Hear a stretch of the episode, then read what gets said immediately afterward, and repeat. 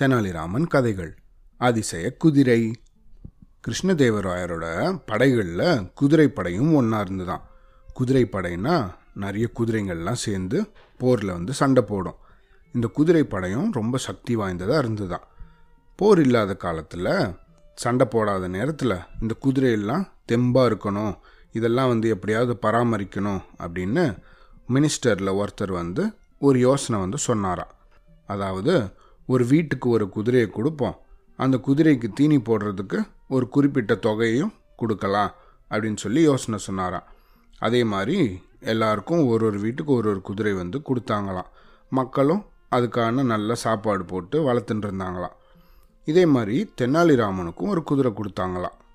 ஆனால் தெனாலிராமன் இந்த குதிரைக்கு வந்து ஒழுங்காக சாப்பாடு போடாமல் ஒரு சின்ன கொட்டகையில் குதிரையை அடைச்சி வச்சு புல் போடுற அளவுக்கு மட்டும் வழி இருக்கிற மாதிரி ஒரு குட்டி உண்டு ஓட்டை போட்டு வச்சுருந்தானா. அந்த ஓட்டை வழியால் தான் புல்லை வந்து குதிரைக்கு அப்பப்போ கொடுத்துட்டு இருப்பானா. குதிரை வந்து டபக் அப்படின்னு பிடுங்கின்றுமா. இத்தினோண்டு கொடுத்தா லபக்குன்னு பிடிச்சி இழுத்துருமா அந்த புல்லை. அந்த மாதிரி ரொம்ப சின்ன அளவு ஓட்டையை மட்டுமே போட்டு அதில் வந்து அந்த குதிரையை வளர்த்துட்டு இருந்தானா. அதனால் அந்த குதிரை வந்து எலும்பும் தோலுமா நோஞ்சானா இருந்துதான். சக்தியே இல்லாமல் இருந்துதான். குதிரைக்கு வாங்க போடுற அந்த காசில் தெனாலிராம வந்து நல்லா சாப்பிட்டு குண்டானானா. ஒரு நாளைக்கு குதிரையெல்லாம் எப்படி இருக்குது அப்படின்னு பார்க்குறதுக்கு எல்லாருக்கும் சொல்லி அமிச்சாராம் மன்னர். எல்லாம் நீங்கள் நீங்கள் வளர்க்குற குதிரை எடுத்துன்னு வாங்க. அதெல்லாம் எப்படி இருக்குன்னு பார்க்கணும் அப்படின்னு சொல்லி மன்னர் வந்து சொல்லி அமிச்சாராம் அதே மாதிரி எல்லாரும் குதிரை வந்து மன்னர் அரண்மனைக்கு கொண்டு வந்திருந்தாங்களாம். மன்னரும் எல்லா குதிரையும் பார்த்தாராம்.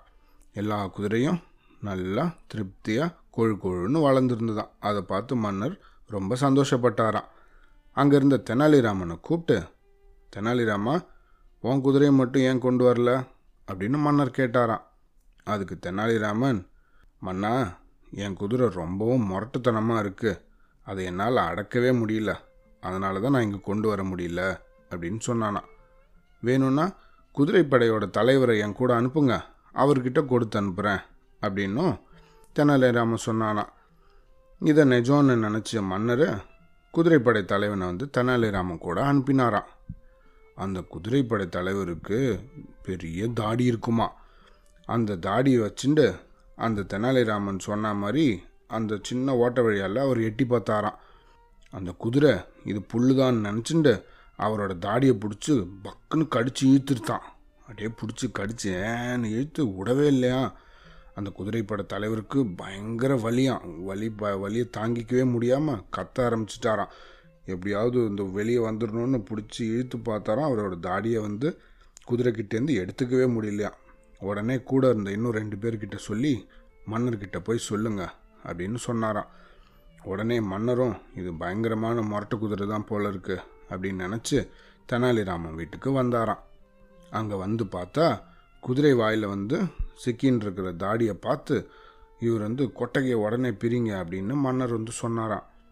உடனே எல்லாரும் கொட்டகையை வந்து பிரித்தாங்களாம் பிரித்ததுக்கு அப்புறம் பார்த்தா அங்கே இருக்கிற குதிரை எலும்பும் தோலுமா நிற்கிறதுக்கு கூட சக்தி இல்லாமல் நின்றுட்டு தான் இதை பார்த்த உடனே மன்னர் பயங்கர கோவப்பட்டுட்டாராம். என்ன தெனாலிராமா இதைத்தான் முரட்ட குதிரைன்னு சொன்னியா என்கிட்ட? நிற்கிறதுக்கு கூட தெம்பில்லாமல் இருக்கே இது அப்படின்னு கோவப்பட்டாராம். அதுக்கு தெனாலிராமன் சொன்னானா சக்தி இல்லாமல் இருக்கும்போதே குதிரைப்படை தலைவரோட தாடியை பிடிச்சி விடவே மாட்டேன்னு சொல்கிறது இதுக்கு நான் ஒழுங்காக சாப்பாடு போட்டு வளர்த்துருந்தா குதிரைப்படை தலைவரோட கதி என்ன இருக்குன்னு நினச்சி பாருங்க மன்னா அப்படின்னானா இதை கேட்டவொன்னே மன்னர் கோபத்துலேயும் கொஞ்சம் சிரிச்சிட்டாராம். அப்புறம் தெனாலிராமனை மன்னிச்சு போன்னு விட்டுட்டாராம்.